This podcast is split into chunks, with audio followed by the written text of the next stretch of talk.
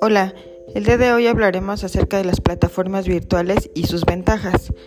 Como primer punto hablaremos que dentro de las ventajas se encuentra el fomento a la comunicación entre el profesor y el alumno, ya que el profesor tiene un canal de comunicación con el alumno permanente y abierto a través de estas, de estas plataformas.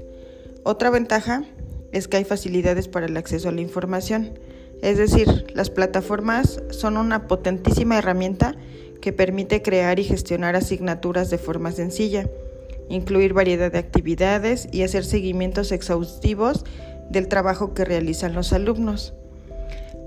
Una tercera ventaja es el fomento del debate y la discusión, ya que el hecho de extender la docencia más allá del aula, utilizando aplicaciones que las plataformas proporcionan, fomenta la participación de los alumnos propicia el uso de foros y en los que el alumno puede examinar una materia, conocer la opinión al respecto de otros compañeros y exponer sus propias opiniones.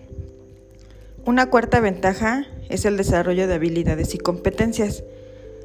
El modelo educativo que se promueve actualmente tiene como objetivo no solo la transmisión de conocimientos, sino el desarrollo de habilidades y competencias que los capaciten como buenos profesionales.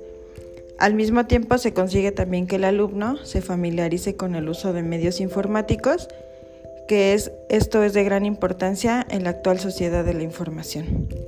Una quinta ventaja es el componente lúdico, es decir, el uso de tecnologías como las mensajerías instantáneas, los foros, videos, chats.